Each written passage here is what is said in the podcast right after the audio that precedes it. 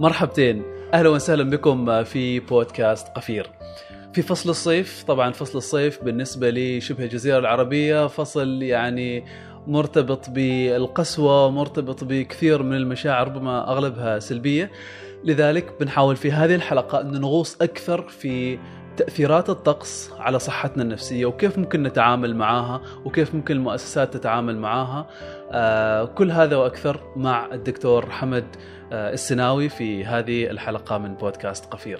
نذكركم آه بإمكانكم التواصل مع فريق بودكاست قفير لاقتراح ضيوف لحلقاتنا القادمة. أنا سالم بشير وهذا بودكاست قفير. يا مرحبا أهلا وسهلا بك دكتور حمد. حياك الله في بودكاست قفير شرفتنا. الله يخليك وشكرا جزيلا على الاستضافة. إن شاء الله ما كان كثير حار الجو وأنت جاي. والله انت بصراحه حر كثير يعني في عز الصيف وسبحان الله يعني جزء من الأجواء الصيفية يعني. زين هذا إحنا سألناك كيف حالك أنت؟ نعم. إحنا نبغى نعرف كيف حالنا إحنا نفسيا. نعم. مع التغيرات في الطقس والتغيرات المواسم وما بين المواسم. كيف أحوالنا نفسيا آه، مع هذه التغيرات؟ نعم آه، طبعا مثل ما تطرقت في الموضوع إن الشخص شيء طبيعي إنه يتأثر بالعوامل الخارجية إذا جينا بالتحديد للحالة النفسية أو لتعريف الحالة النفسية آه، لا معظم الأشخاص يعتبروا الحالة عبارة عن مرض مثل يقول لك فلان جات الحالة ولا فلان عنده حالة. بس ال- المعنى أو التفسير الصحي هو مجموعة المشاعر والأحاسيس آه، اللي نحن نحس فيها واللي ممكن تنظم سلوكنا خلال تلك اللحظة. يعني مثل إحنا لما نلتقي تسلم على الشخص تقول له كيف حالك؟ فنحن بحكم نحن مسلمين نقول لك الحمد لله. بس بحكم قربك وعلاقته معك ممكن يحكي لك أفضل. يقول لك مثلا أنا متضايق أنا مبسوط إن حصل شيء إيجابي في حياتي. ولكن ال- الموضوع هذا يبغى له نوع من ال- القالب الاجتماعي إن الأشخاص يحسوا بنوع من طبعا شيء ما طبيعي يعتبر إذا انت قلت لي كيف حالك ولا دخلت أشكي همومي مثلا ولا صح خارج صح. المعتاد يعني. صحيح. فأنا أسألك الحين حال سالم كيف حالك؟ الحمد لله بخير. الحمد لله. بخير. نعم. و حالي واجد ممتاز إنه أسمعك وأسمع منك.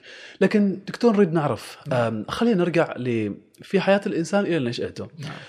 هل هل نشأة الإنسان في فصول معينة لها علاقة بقدراته النفسية ويعني آه، التنبؤ آه، بسلوكه بناء على ال- ال- الموسم اللي ولد فيه؟ هو ما بالتحديد الموسم الذي ولد فيه ولكن البيئة بش بشكل عام. يعني إذا. لاحظنا مثلا الأشخاص اللي يسكنوا على الشواطئ المناطق البحرية شخصيات بتكون أكثر مرحة يكونوا أكثر قابلية إنهم يكونوا يتعرفوا على الآخرين. يمكن إذا تشوف أي منطقة ساحلية في السلطنه إذا تقارن مثلا بالأشخاص اللي يجوا من مناطق جبلية أو من داخل السلطنة تحس في بعض الفروقات الفردية.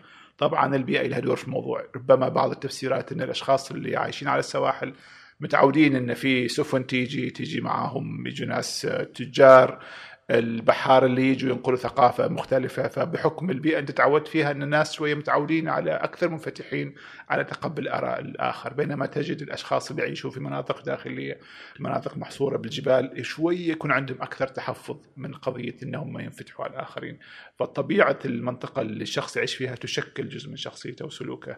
إذا جينا نكمل اجابه السؤال الأول يمكن ما أسهبنا فيه إن قضية ال ال الأجواء اللي نعيش فيها. يمكن في بعض المناطق الباردة تحس الأشخاص شوية ممكن أشخاص يقولوا هذول باردين من ناحية تعبير عن مشاعر من ناحية علاقاتهم أو تماسكهم مع بعض. بينما الناس اللي في المناطق الحارة ممكن متعودين على الانفتاح أكثر. إذا جئنا إلى الصيف بالتحديد في دراسات تشير أن ارتفاع درجة الحرارة يؤدي إلى يؤثر على نفسية الأشخاص، الأشخاص يكونوا أكثر ميلا للعنف، تحس مثلا الشخص منتصف النهار آه، بدرجة حرارة مرتفعة يسوق في زحمة فتحس ما في بارض بال- بالمصطلح العماني. يعني لذلك تحس أحيانا آه، واحد ممكن يتعارك على أساس أنه واحد دخل قدامه أو صار في حادث سيارة بسيط فالجو ممكن يأثر على سلوك الشخص وفي دراسة مختبرية حطوا أشخاص في في مخ... في غرفة ورفعوا درجة الحرارة قاصدين فلاحظوا أن الأشخاص هذول صاروا أكثر عصبيين صار التعاون بينهم أقل من المعتاد. وهذا يمكن ملاحظ أن في بعض الأعمال التي تتطلب الأشخاص يشتغلوا في أجواء حارة سواء في خارج في الشمس تقريبا. آه، شوية علاقتهم مع بعض ما يكون فيها ذاك التعاون ذاك الود يعني. فبمعنى صحيح إن درجة الحراره تؤثر بشكل مباشر على سلوك الشخص. مم.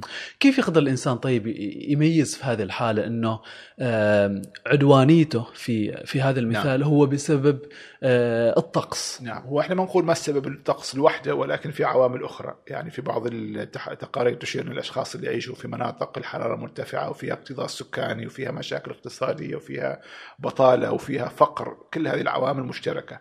فلا نقول إن يعني مثل ما نقول درجة الحرارة لوحدها هو العامل ولكن تعمل مع ظروف أخرى. يعني تجد في بعض الحالات إذا أنت عايش في بيئة ممكن توفر لك البديل آه، ممكن ترتب جدولك أنك تشتغل في منطقة فيها تكييف فبالتالي ممكن أنت تتجاوز مع الأشياء هذه.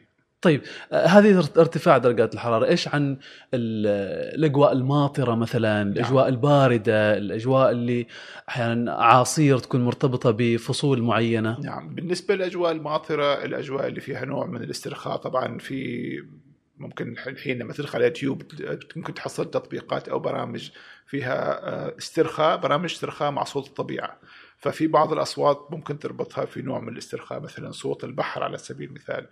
أو صوت الغابة أو صوت المطر الخفيف. مم. لذلك تم تصميم هذه الأصوات ضمن تطبيقات الاسترخاء أو ال- الوعي والإدراك اللي ممكن الأشخاص يعني يمارسوها كنوع من التعامل مع الضغوطات. يعني الواحد يعمل حل نفسه جلسة استرخاء سواء استرخاء ذهني أو مسألة إنك أنت تمارين ال- التنفس مع تخلق جو طبيعة حوالينك. في بعض الأشخاص اللي يحبوا الموسيقى ربما في فروقات من ناحية يعني الحكم الموسيقى حلال وحرام ولكن أيضا في بعض الأشخاص قد يجدوا الموسيقى الخفيفة ممكن تساعدهم على الاسترخاء مم. وفي بعض الدول حتى يمكن منعوا هذا ال- النظام الحين بس في بعض الدول في بعض الجراحين يحبوا يعملوا عمليات وفي صوت موسيقى في الخلفية لأن هذا. يعطيهم فرصة للاسترخاء فأصوات الطبيعة اللي هي ممزوجة بنوع من الفرح والاسترخاء لكن إذا صار مسألة فيها رعد وبرق وأعاصير في بعض الأشخاص يربطوا خاصة إذا كان شخص آه، تعرض لحادث معين. يمكن تتذكروا جونا آه، إعصار جونا اللي. حصل عام 2007 في بعض الأشخاص تعرضوا لكوارث حقيقية. خسروا بيوتهم خسروا أملاكهم خسروا أهاليهم. وأذكر من ضمن الحالات اللي مرت علي في ب- أحد الأشخاص صار عنده نوع ما يسمى باضطراب ما بعد الصدمة. يعني صار لما يشوف آه، أي مطر خفيف يرتعب ش- أو حتى سحاب يرتعب بطريقة مبالغ فيها يعني. حتى إنه يطلب من أولاده يدخلوا داخل البيت ويحس بنوع من التوتر. ربما لأن الأجواء هذه تذكره بالكوارث أو الاعاصير اللي حصلت.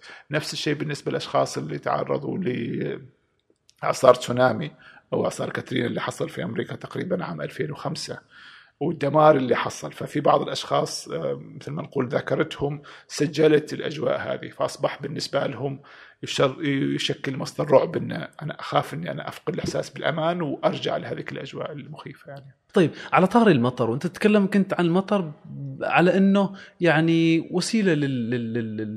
لل... استرخاء للاسترخاء نعم. هل دائما المطر هو هو هذه رمزيته؟ أنا ذكرت المطر الخفيف وليس الأعاصير والبروق مم. أيوه وهذه تطبيقات أو البرامج مثبته علميا إنها تساعد على الاسترخاء خاصة ان إحنا الدول اللي المطر يعتبر فيها شيء شبه نادر لذلك اتذكر أيام فترة الدراسة في بريطانيا أنا في البداية كنت مستغرب كيف الناس يتذمروا من المطر.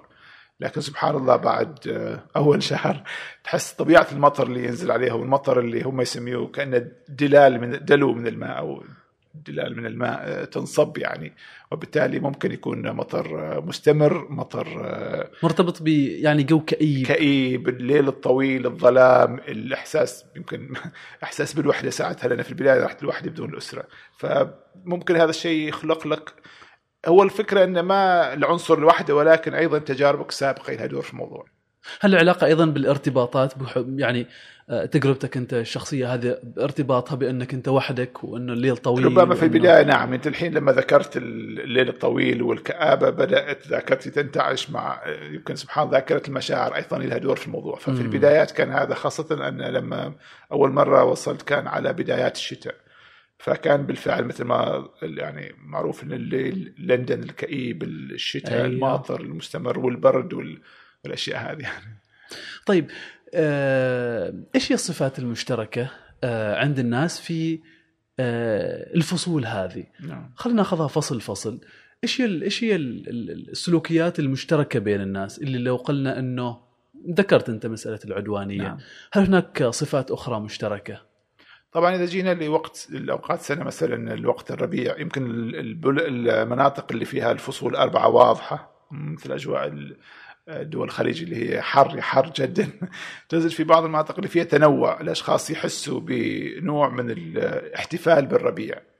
يعني تحس إن تحس إنك أنت تخلصت تدريجيا من الليل الطويل أصبح النهار أطول أصبح عندك فرصة إنك أنت تستمتع خارج ساعات العمل. الأرض تخضر والأزهار والأجواء اللي هذه حتى تحس إن في تحس في حماس في الجو يعني. وبعدين تدريجيا في خاصة في الوقت الحاضر في تقارير تشير إلى ارتفاع درجات الحراره في اوروبا في أوروبا.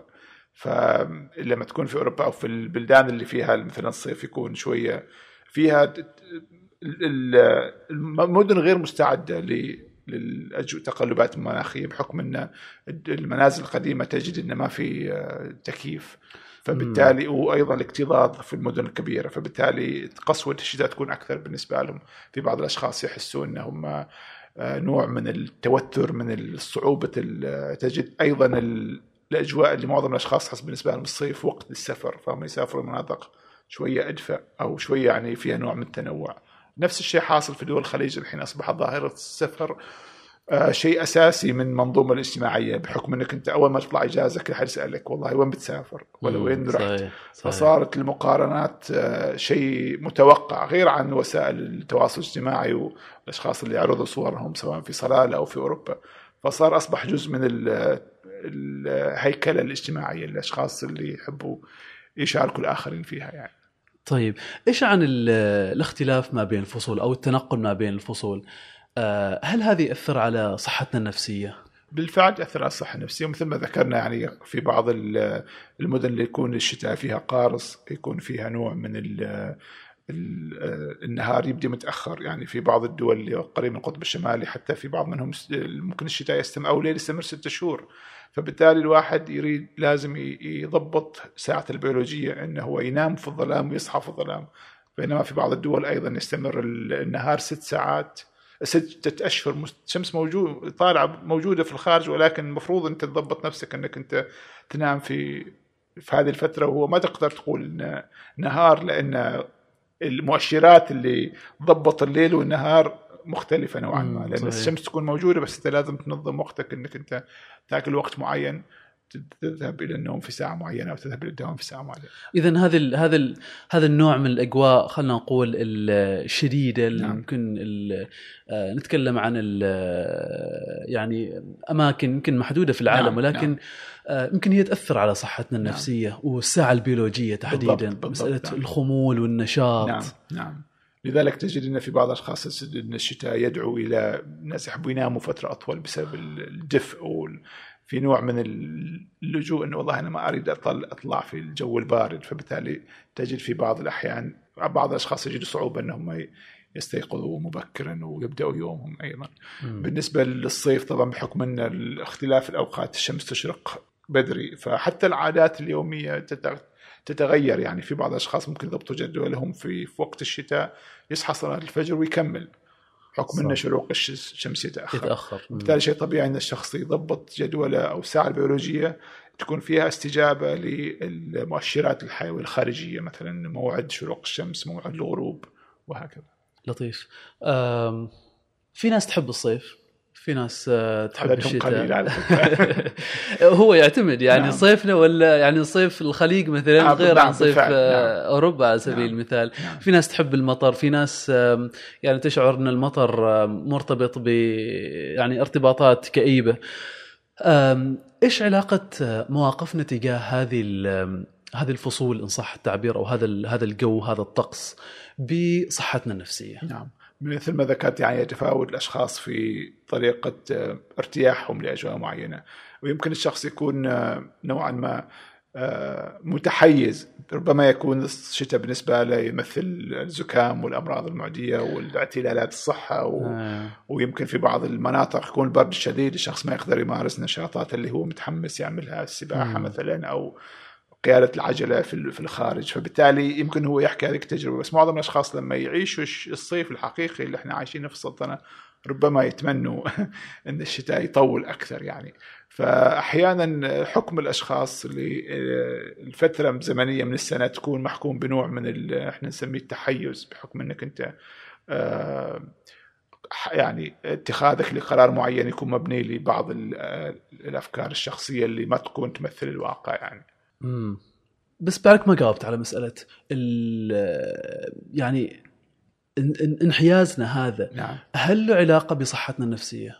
بالفعل إحنا مثل نرجع نقول إن في بعض ال- الظروف الأجواء المناخيه تأثر على المزاج شيء طبيعي عند الأشخاص مثلا يحسوا أكثر ابتهاج لما يكون ال- الشمس مشرقة والهواء يعني بارد والاجواء مثل ما تقول مثالية ما إنها حر كثير ولا إنها برد كثير يعني فهذا الجو يعطيك فرصة إنك أنت تحتفل تطلع في الخارج تمارس الرياضة أو تلتقي بالأشخاص أو إنك تجلس. آه، تطلع من الإطار الغرف والمكعبات والبنايات وهذه الأشياء. فيعطيك فرصة إنك أنت تنطلق. آه، تحس إنك أنت عندك رغبة إنك أنت تكون خارج المنزل تستمتع بالطبيعة مم. تستخدم آه، ممكن تمارس رياضات مختلفة. في بعض الأشخاص يحبوا رياضة الهايكينج يروحوا يكتشفوا الجبال وهذه الأشياء. ففي بعض الحالات هذه نوع الرياضات تكون صعب ممارستها في الشتاء بحكم إن النهار يكون قصير بحكم انه في بعض المناطق الجبلية يكون الأجواء باردة جدا وبالتالي أنت لازم تلبس ملابس ثقيلة وكل. هذا ممكن يعيق حركتك يعني. لطيف طيب دكتور من هم أكثر المتضررين من تأثير النفسي للطقس إحنا نتكلم عن آه، خلينا نقول آه، إذا بنتكلم عن المرضى آه، نفسيين نعم. أو ال- المرضى أصحاب يعني الأمراض العضوية نعم. وغيرها نعم. من هم أكثر المتضررين طبعا الشخص اللي عنده أمراض نفسية وبتأثر على جدول حياته على أداء الاجتماعي وأداء الوظيفي يكون أكثر عرضة لأي تغيرات مثل إيش؟ يعني في بعض الحالات المرضى اللي عندهم ثنائي القطب في بعض الملاحظات تشير إن في بعض الأشخاص تجيهم نوبات تقلبات المزاج خلال فترات معينة من السنة حتى الأهل يقول لك إحنا لاحظنا مثلا بعد رمضان على سبيل المثال أو في الصيف.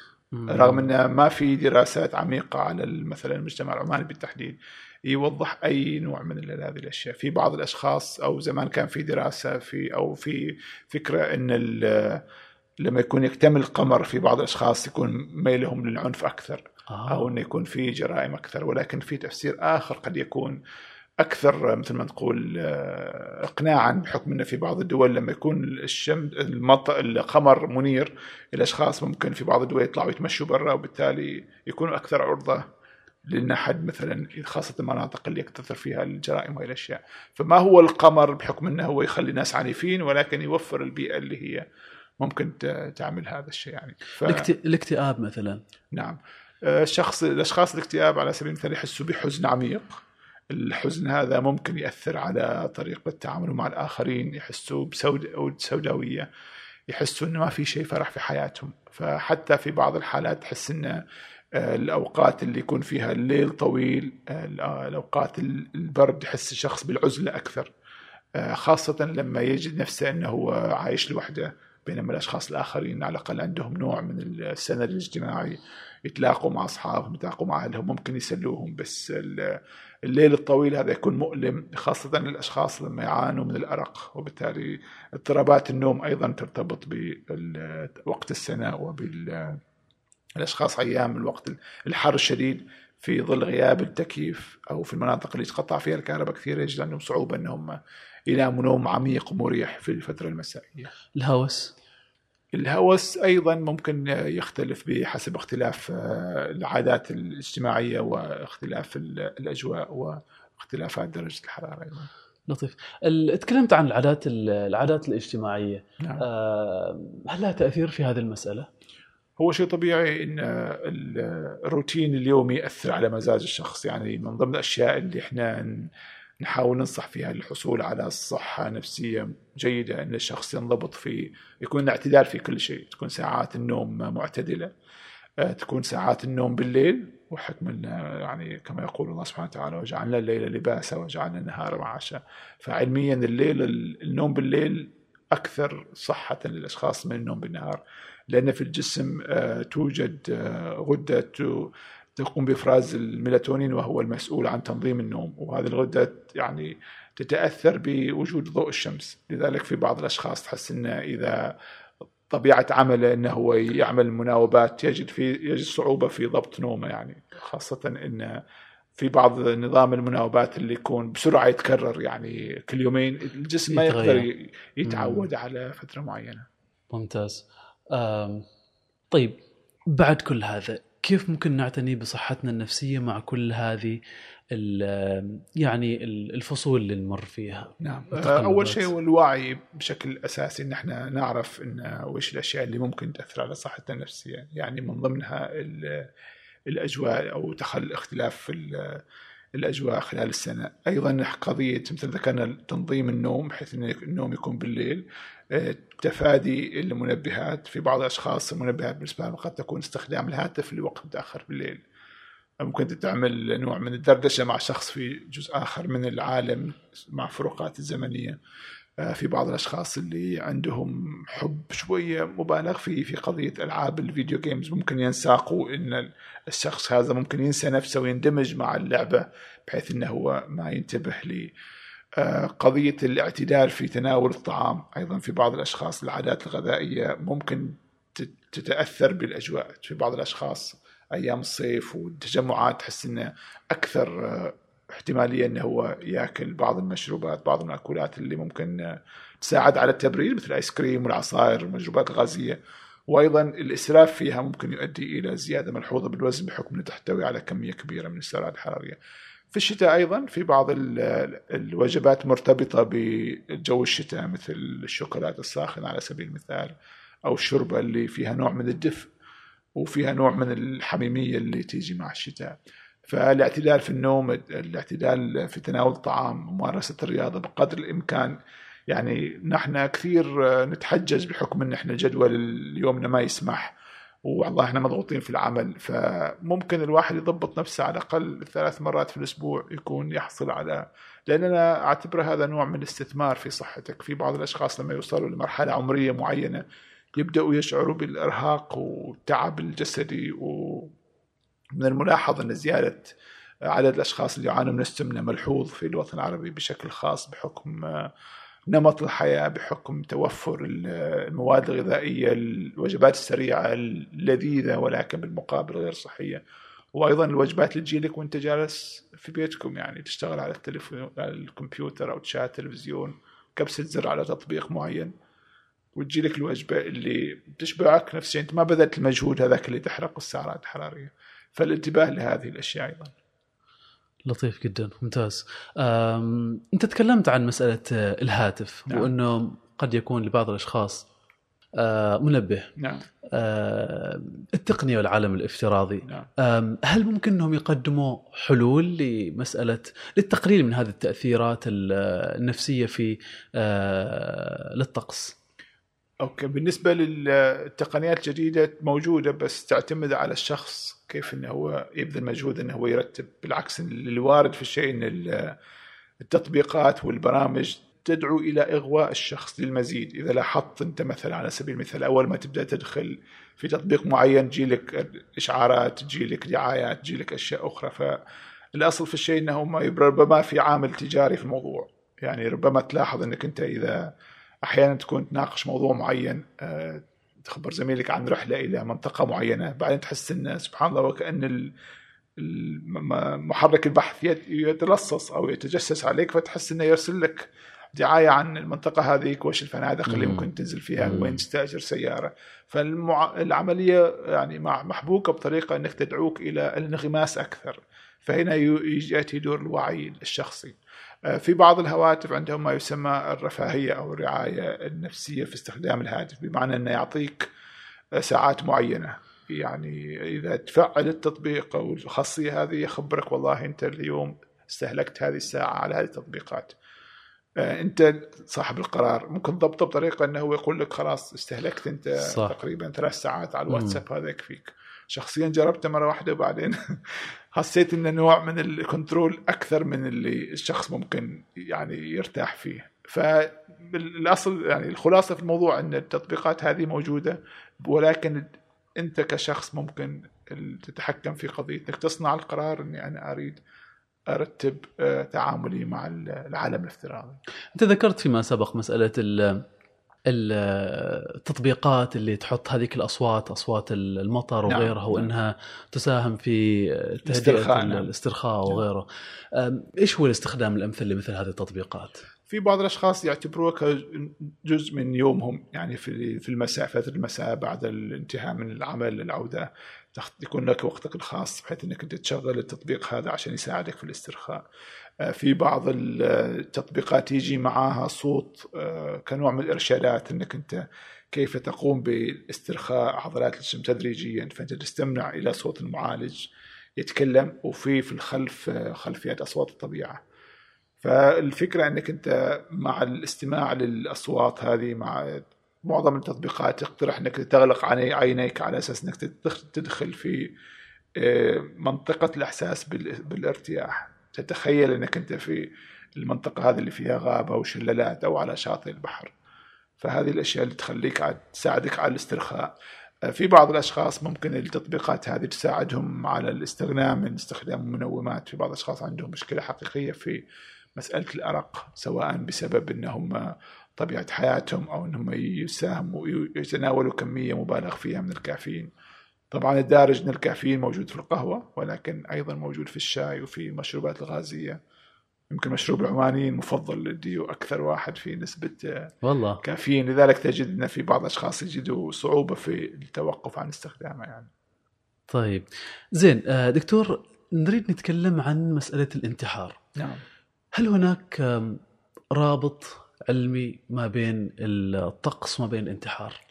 ربما ليس مباشرا يعني الانتحار مشكلة متعددة الجهات. يعني معظم الأشخاص يأتوا إلى قضية معظم المنتحرين عندهم مشاكل نفسية. أيضا توجد في بعض الأشخاص آه، يكون انتحار بسبب وصلوا لمرحلة أنهم آه، ربما مشاكل نفسية بطريقة غير مباشرة بحيث أن مثلا واحد عنده ضغوطات اجتماعية ضغوطات اقتصادية. يمكن ال- معظم الحالات اللي تحصل أو نسمع عنها عن انتحار الوافدين بالتحديد يكونوا عايشين ظروف صعبة يعانوا من المشاكل المادية تدفعهم لدرجة أن الواحد يقدم على إنهاء حياته كنوع من اليأس.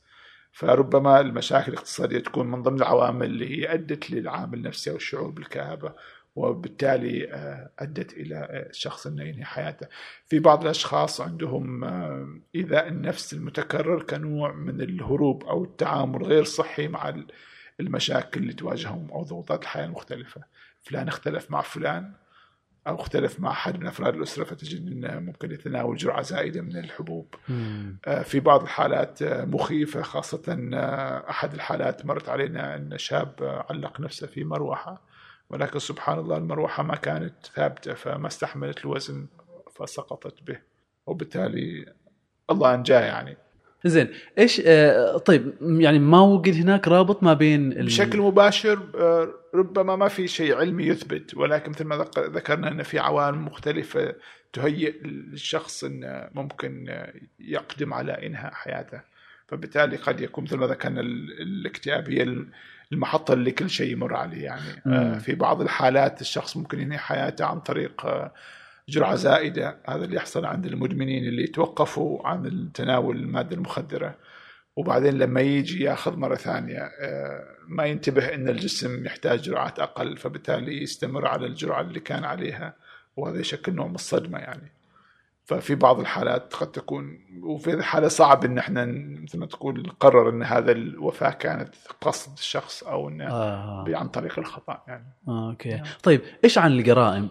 هل تؤثر هل يؤثر الطقس على معدلات آه، الجرائم؟ في من ضمن الأشياء اللي ذكرنا أن ارتفاع نسبة الجرائم خلال الأجواء الحارة من ضمن الأشياء اللي آه، تأتي إن الأشخاص يحسوا بعدوانية القدرة على التحكم بالدفاع الدافعية بالغرائز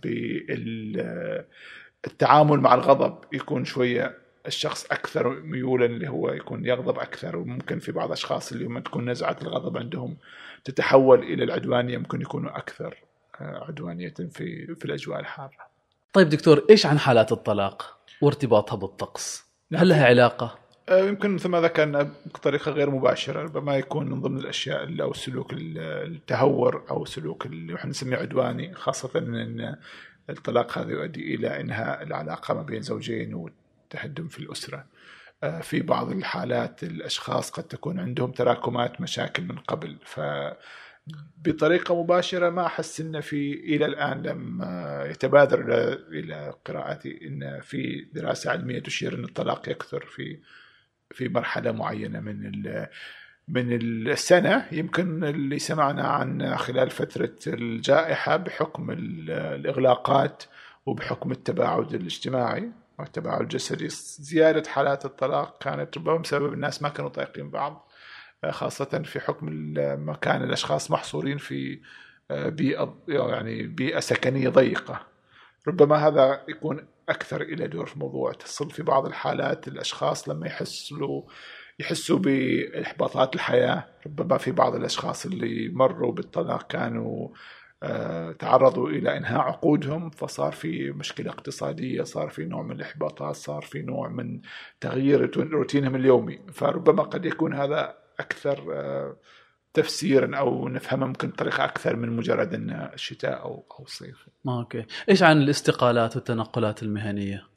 ربما أيضا بطريقة غير مباشرة يعني استقالات قد تكون بسبب إن الشخص غير مرتاح آه، في بيئته في العمل اللي هو يقوم به أو بربما إنه صار حصل على وظيفة أو خيارات في مكان آخر. ف ولكن الطقس بحد ذاته آه، نفس الشيء ما في شيء يربطه مباشرة يعني. إيش عن السمنة؟ السمنة يمكن نحن تطرقنا في قضية العادات الغذائية في بعض الأشخاص تجد ان آه، يوجد ما يسمى بالأكل العاطفي يعني أنت تأكل ما عشان أنت جوعان ولكن تأكل عشان تسد في داخلك فجوة عاطفية معينة سواء بسبب الضجر الملل الإرهاق الغضب الحزن آه، ممكن أنت متوتر أو جاي من آه، يعني قاضي يوم طويل في الدوام وعندك ضغوطات فتلجأ إلى تتناول بعض أنواع الطعام اللي هي تحتوي نسبة كبيرة من السكريات بالتحديد لأنها مربوطة بما يسمى بالسيروتونين أو تقوم بتحفيز هرمون السيروتونين وهو من أحد هرمونات السعادة يعني. فبالتالي نجد إن الشوكولاتة في بعض المشروبات الساخنة مثلا مرتبطة في آه، بفصل معين من السنة في بعض آه، الشوربة اللي يعملوها من الشعير والحليب وبالعماني يسميها سخونة. يمكن شائع أكثر تيجي آه، كجو نوع من التخفيف حدة برودة الشتاء. في بعض الحالات أيضا تجد إن في بعض المثلجات ذكرنا الآيس كريم والأشياء الباردة يقدر تناولها أثناء فصل فصل الصيف. يمكن السمنة في الشتاء قد تكون بسبب تناول سعرات حراريه وأيضا يكون فيها نوع من الخمول نوع من الكسل. ربما الأجواء لا تساعد على الخروج. ممارسة الرياضة في أو المشي خاصة ساعات الصباح إذا كان الواحد كان مرتب جدوله إنه يمشي يمارس الرياضة في بداية اليوم قبل الذهاب إلى العمل أو الذهاب للدراسه بالتالي بسبب يعني برودة الجو قد إنه يضطر إنه هو يتوقف عن ممارسة الرياضة وهذا قد يؤدي إلى زيادة الأوزان. امم لطيف. زين آه إحنا تكلمنا عن العادات لكن هناك في عادات خاصة مرتبطة بفصل الصيف. نعم. عندنا في عمان اللي هي نعم. آه قني الرطب. نعم. وما يتبعه من يعني عادات كثيرة. نعم. هل لهذه العادات آه وارتباطها بفصل الصيف أي تأثيرات نفسية؟ هو العادات هذه مثل ما كنا نتكلم قبل قبل الهواء إن في بعض الحالات الأشخاص يجدوا نوع من الألفة آه، نوع من التكاتف خاصة لما يقوم بها كمجموعات لكن في بعض الحالات إذا كان الشخص يعمل هذا كنوع من الروتين أو أنه يحس كأنه معاقب أو أنه كل الشغل طايح عليه فهو في النهاية يعتمد على تجربة الشخص مم. الأصل في الشيء التجربة والنطاق اللي جالس تحصل فيه عملية جنير الرطب وفي بعض الأشخاص تعطيهم نوع من اللي تربطهم بالطبيعة، في بعض الأشخاص يحسوا إنه فرصة إن إحنا نتلاقى وفي نوع من تناول وجبات جماعية. ولكن إذا كان الشخص هذا يعملها بشكل متكرر والوحدة قد تكون بالنسبة له هذا كان نوع من الأعباء وليس شيء إنه هو ممكن يستعمل يستمتع فيه.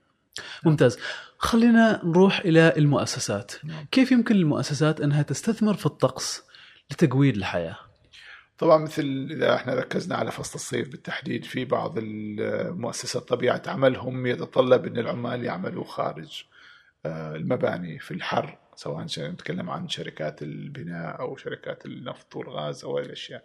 أي حد عمل يتطلب العمل خارج آه، أظن في قوانين تنظم ساعات العمل بحيث إنه يكون استراحة بحيث إن الأشخاص لا يعملوا خارج آه، الأجواء الحارة. بعيدا عن الظل تفاديا لأشخاص ممكن يصابوا بضربة شمس في بعض الأشخاص تحتاج يعني يصابوا بالجفاف بسبب الحرارة الشديدة. لذلك تنظيم ساعات العمل شيء أساسي. محاولة آه، فهم نفسية الموظف بشكل عام والاستثمار في الرفاهية النفسية، يعني إذا جينا للعلاقه التقليديه ما بين الموظف والمؤسسة، الموظف يعمل في المؤسسه، المؤسسة توفر له راتب وبالتالي أو بالتالي هو يبذل مجهود معين لتحقيق أهداف المؤسسة، ولكن الحين اللي يحصل انه صار في نوع من الوعي بحيث إن المؤسسة يجب أن تستثمر في هذا الفرد. يجب أن تكون جزء من مساعدة الوصول إلى نوع من الرفاهية النفسية.